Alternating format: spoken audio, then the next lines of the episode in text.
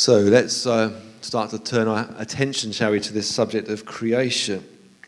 Now, the text that Care put together in their statement says this God's design for humanity and the world, as revealed in Genesis, is good and helps us flourish. Every human is created in the image of God and has innate value and dignity and has been given responsibility to steward the earth. That's what it says. That's what we believe. Why do we believe that? What is it, what is it, where does that come from in the Bible? Let's open it up uh, these opening, opening chapters of Genesis. So, in, in these opening first couple of chapters of Genesis, um, we find in them some really challenging issues uh, which speak directly into our culture today. And we're going to come back to these over the probably coming months, really. But if you want to know a little bit more, back in 2019, I preached through these, uh, these chapters uh, in a, a, series entitled Foundations, and you can find them on the website. They're all there, those sermons are there. But these are some of the topics that we can tackle in these opening two chapters alone creation and evolution, creation care, the role of women, race, sex, marriage, gender. there you go.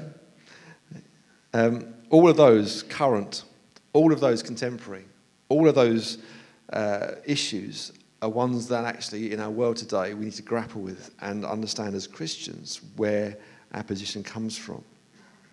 As we do that, and as we open up God's Word, there are questions that we need to ask ourselves. And there are good questions, and there are questions that are not so helpful. In dialogue and in conversation, we talk about open questions, questions where people can have, are encouraged to you know, talk and engage rather than a closed question which can be answered with a yes or a no or a one word answer. And you know, you ask the question, a closed question, and the conversation just stops because they give an answer and that's it. Open questions invite a conversation, they invite dialogue. If you've been a parent of young children, you'll know that one of the questions those children ask occasionally is why? Well, because I said so. Why? Well, because I said so. Why? And so they keep asking why. It's like, well, it doesn't matter what I say, does it? You've got to ask. You know, it's a question to ask, but is it helpful? Do they get the answers that they really want? Questions are important. The right questions are invaluable. Good science is based on the right questions being asked, questions which lead to a desire to find the answers. But the wrong answers, or the wrong questions, can lead us to a dead end. They can lead us to ending up in a, in a bit of a hole, frustrated with more questions, so asking the right questions is really important. Just be careful that we don't ask the wrong questions. One of the first questions we should always ask when we open the Bible is what did it mean to those who read it first? What does this mean, and what did this mean when those first people picked this up and heard these words? See, the amazing truth is that this Bible that we, this, that we have, this book that we have, is relevant for today in every aspect of our lives. But it was written for a specific group of people in a specific context, which, shock, horror, isn't 21st century England. but that's how often we read it. We expect it to speak directly into our, into our context, into our world. And when it doesn't, we kind of throw it out as irrelevant. It was written for a different context, for a different group of people, and therefore we need to do a little bit more work to unpack it it's why we struggle perhaps a little bit more with the Old Testament than the, New, because that was written much earlier and for a very different context. And so sometimes we just read it and go, oh, I don't understand this, so therefore it can't be relevant for me, and we can ignore it. But that's not how we should approach the Bible. And we're going to open chapters, uh, just these opening kind of verses of Genesis chapter 1, just for a few moments, to reflect on what we believe about creation. But in the context, just just a kind of a bit of an overview of Genesis 1 and 2.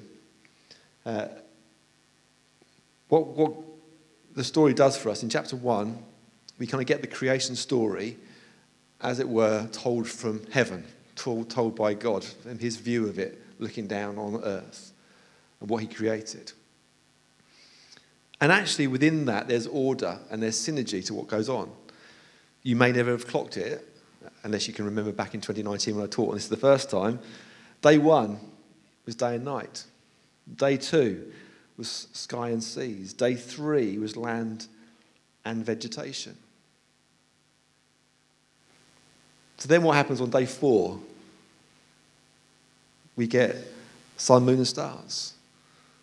So the day and the night are then populated, as it were, with the sun, moon, and stars that God created. God creates on day two the sky and the seas, and so what do we expect on day five? Fish and birds. See the synergy, what's going on here? And so when God creates the land and the vegetation on day three, the next thing that we expect and we find is that He creates animals and man. On days one to three, it's like God creates the set. He creates the picture, the, the, the bit, the, the kind of the, the, the, the, the stage is set for then the world to be created and populated. But on day two, uh, so in Genesis chapter 2, we kind of get the same account, but told from kind of the grassroots level. So it's almost told from the story of the garden and what it looks like and what it felt like and what it was for the people in the garden as this world was created. So Genesis 1 and 2, they complement each other. Different stories, different perspectives on the same story. But within those two chapters, the same three things are there that God was intimately involved in the creation process. There was an order and there was a pattern to creation. It wasn't just haphazard. And man was created differently and special. What do we believe about creation? First of all, then, there is one God. In the beginning, God. If you are interested enough to go to these, these uh, libraries or go online, and read the early texts of creation accounts from other cultures around at this time, you will see and discover that there are lots of parallels between those accounts and the account that we have in Genesis 1 and 2. But there are some distinct, distinct differences, and they all point to this one significant difference that in Genesis, and the Bible is unique in saying that there is one God. It's unapologetic in the fact that it says that there's one God. All the other accounts, all the other records will describe different gods gods who does this and God that does that. But for the Christian, for us as a church, we believe that there is one true God. Now, isn't that relevant for our world today? However, it's not very PC to say that, is it? Not very PC to say, well, we believe that we have one true God. What about all the other gods? Well, whether we like it or not, the truth is the truth. You may not like certain things, but it, if it's the truth, it's the truth. Whether you like it or not, emotions don't come into it. If it's true, it's true. And it can't be true for one person, not true for everybody. If it's true, it's true. The truth is the truth. There is one God. The truth can bring, bring us incredible comfort and strength.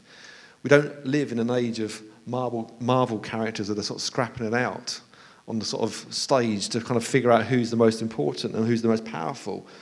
There is one God when we're struggling, when we're facing difficulties, the God of creation, the God of the Christian faith. He is the one true God who transcends, who transcends everything and everyone. There is one God. This is our God. Now, the challenge for you and I is that we might believe that and we might sing about it and we might you know, know it in our heads but do we actually live it out? In truth, we allow other things to crowd in, other things to come into our lives that vie for attention, that, that tell us that they're more important and tell us that they should be considered. Other things that we elevate in some ways in our lives to that place of God like status. And therefore, God, by default, just becomes another within our world and within what we believe. That might be money, it might be family, it might be work, it might be success, it might be popularity. It could be all sorts, of different things. But just because we believe that there's one God and we sing about it on a Sunday, doesn't mean to say that we live that the rest of the, of the week. Genesis chapter 1 reminds us that there is one God, one true God. And we believe that. We believe that is real and relevant for us. But moving on, we also believe that that God, the God that we worship, is the God who created. In the beginning, God created. And we come, when we come to this particular issue of creation, we cannot look further than those opening words of Genesis chapter 1. And the question that we all want to know is how did he do it? how, how, how? That's not a question for us in terms of the Bible, in terms of faith. That's a scientific question. The Bible isn't interested in trying to answer that how question. The Bible is interested in the question who and why. And if you come to the, the Genesis 1 and you say how, then you're going to struggle because you're not going to find the answers in the Bible. Now, if we want to understand how this passage was understood by the first readers of it, the most contentious issue that they had was not how God created the world, but the fact that God created the world. all other creation, all other religions and cultures believed in creation. They all believed that gods, multiple gods, made things happen. What they didn't believe was that one true God made it happen. So all of the other texts of this time didn't have an issue with creation as it is recorded here. They did have an issue with the fact that it says one true God did it all. We believe as Christians, we believe as a church, that God created the world. How? Well, evolution and science has a perspective on that. And the creation story and the evolution story don't have to uh, be at odds with each other. There's only one area where, and we'll come back to that in a moment. But the two, the two stories can sit comfortably side by side. It, it's, it's my view that creation didn't happen in six 24 hour periods. We see the word day there, we think 24 hour period. That's we, we read back into Genesis 1 our understanding of what day is. Day is a period of time. But our period of time, our day is 24 hours, and therefore we read that back into Genesis 1 and we just assume and put that onto the story and on the text isn't true. The fact is, Genesis 1 tells us that God created the world. God spoke, and it happened. How? We don't know. Evolution has something to tell us about. The, the, the scientific community has something to tell us about how it happened. But there is one difference, and that is that humanity is different. The, the traditional view of evolution is that kind of, you know, we kind of we have evolved out of a, you know, a cell that came, a, you know, crawled out of the water, and then all that stuff. Now, why evolution might have something to say about the created world as it is, we as human beings were not just evolving out of a cell. we are created differently. We are, we're created special. No other uh, of the created part, if you read the creation story again from Genesis 1, there's only one part where it says God said, Let us make man in our image. Everything else was God said, and it happened. Here, we get this sense of God talking to himself. This first sense that there's something more than just God the Father this, this kind of unwritten, unspoken part of the Trinity is kind of alluded to here. Let us, okay, what does that mean? Let us make man in our image, not in my image. So we get this, this window, this kind of sense that the Trinity, there's, there's more than, than just the one within the Godhead. But mankind is special. If you go into chapter 2, verse 7, we find this. Then the Lord God formed a man from the dust of the ground, and he breathed into his nostrils the breath of life, and the man became a living being. We are the only creation, only created beings that God breathed his life into. We're special. We're different. We were all made in the image of God, created in the likeness of God. Every human being carries that likeness, carries that image. I've referenced this book before, uh, a book by John Burke. And he, and he talks about the fact that, you know, as human beings, we are created in the image of God. And when people in our world do good things, they're doing things because that's the image of God. They don't know why they're doing it in that way. They don't necessarily recognize the creator that's behind it, but they are exercising the, and operating in the image of God that is embedded in them. We all have it. We were all created in his image. And so, our, our understanding of this truth, that every human being carries the image of God, it should shape our attitude to people, whatever background, race, colour, opinion they have. Each one is made in the image of God, carries the image of God. Even the ones that we struggle with, the people we, that perhaps we don't necessarily want to sit next to in church, because they wind us up. They're made in the image of God. How do we see one another, love one another, love our neighbour as ourselves? Every human being is special. And every human being has given a, been given a unique place and purpose. Verse 28 of chapter 1 God blessed them and said to them, Be fruitful and increase in number, fill the earth and subdue it, rule over the fish in the sea and the birds in the sky, and over every living creature that moves on the ground. Three functions then of, of us as human beings are be fruitful and increase in number, to, to multiply and populate the earth, fill the earth and subdue it, rule over the earth. What does that mean? That means that you and I have a God given responsibility to care for this world. We have a responsibility, not just to ourselves, but for the generations to come, to care for the world, to use the world's resources wisely. It doesn't say anywhere in there that we can abuse that right and that responsibility and that privilege. It doesn't say anywhere in there you should take it for granted.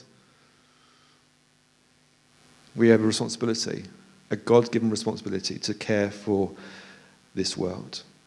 And so, therefore, it, it is important for us, all of us, to consider how we treat the world, how we shop, how we travel, how we use the earth's resources. Over this weekend, I've just filled in the Eco Church survey for us as a, us as a church. Reflecting on, as a church, what do we do? Are we using sustainable and renewable energy? Are we thinking about what we do and how we operate as a church? Are we teaching on this stuff? Tick. we have a responsibility, folks, a God given responsibility to care for this world, to look out for others. And we cannot put our heads in the sand and go, it doesn't affect me. It affects our, those that we leave, who are coming behind us. You know, we have a responsibility to the generations to follow, to leave their world in a good place for them. So think about it, reflect on it, talk about it, discuss it, dig a bit deeper on it. What does it mean for us to care well for our world? I wouldn't be doing justice to this if I didn't just highlight the last thing, which is in day seven, there was rest. Talked about this when I came back from sabbatical. What does it mean for us to have a Sabbath? How do you understand the Sabbath? If God took a break, it's important that we recognize that we need to take a break and rest as well. And I speak to myself as much as to anybody else on that topic. But I need to highlight that it's there in this text. We believe as a church that the Bible teaches us that God, the one true God, and there is but one true God, created the world. How? Science can tell us some of that. But God was behind it. God was the architect. God was the one who made it happen. He didn't have to, He chose to because He wanted to. He created human beings differently to the rest of creation. We are the only ones to have the breath of life. God's breath breathes into us. We are created in the image of God. Carry the likeness of God. Every human being, no matter who they are, no matter what they've done, no matter what their choices are in life, they are made in the image of God. Even those who, you know, commit heinous crimes, they are made in the image of God. And we struggle with that. I struggle to understand that. But it's, it's the truth of God's word. That image has been tainted and damaged and, and corroded by the world's influence on that person or that family or whatever it may be. But they are all made in the image of God. Let's never forget that. And therefore, that truth of every human being is made in the likeness of God, in the image of God, should impact how we relate to one another, how we honor one another, how we treat other people. And we have been entrusted with the, the, job and the task of caring for his creation, to rule and, and to care for this world. It's a God given mandate that has been given to us. And although it is broken, and we'll come to that next week when we look at the fall, at no point does God ever take that task away from us. At no point does God ever say to us, okay, you don't have to worry about it anymore. He doesn't ever do that. It's harder. He says you have to do, do a bit more work now because there's going to be weeds. You're going to have to dig harder and thorns. So if you want to grow stuff, get, it's going to be a little harder than it was, it was before. But it's still your responsibility to care for this world, to steward this world well. God's design for humanity and the world is revealed in Genesis. It is good and it helps us to flourish. Every human is created in the image of God and has innate value and dignity and has been given responsibility to steward the earth. That's what we believe. And that belief will impact how we live our lives.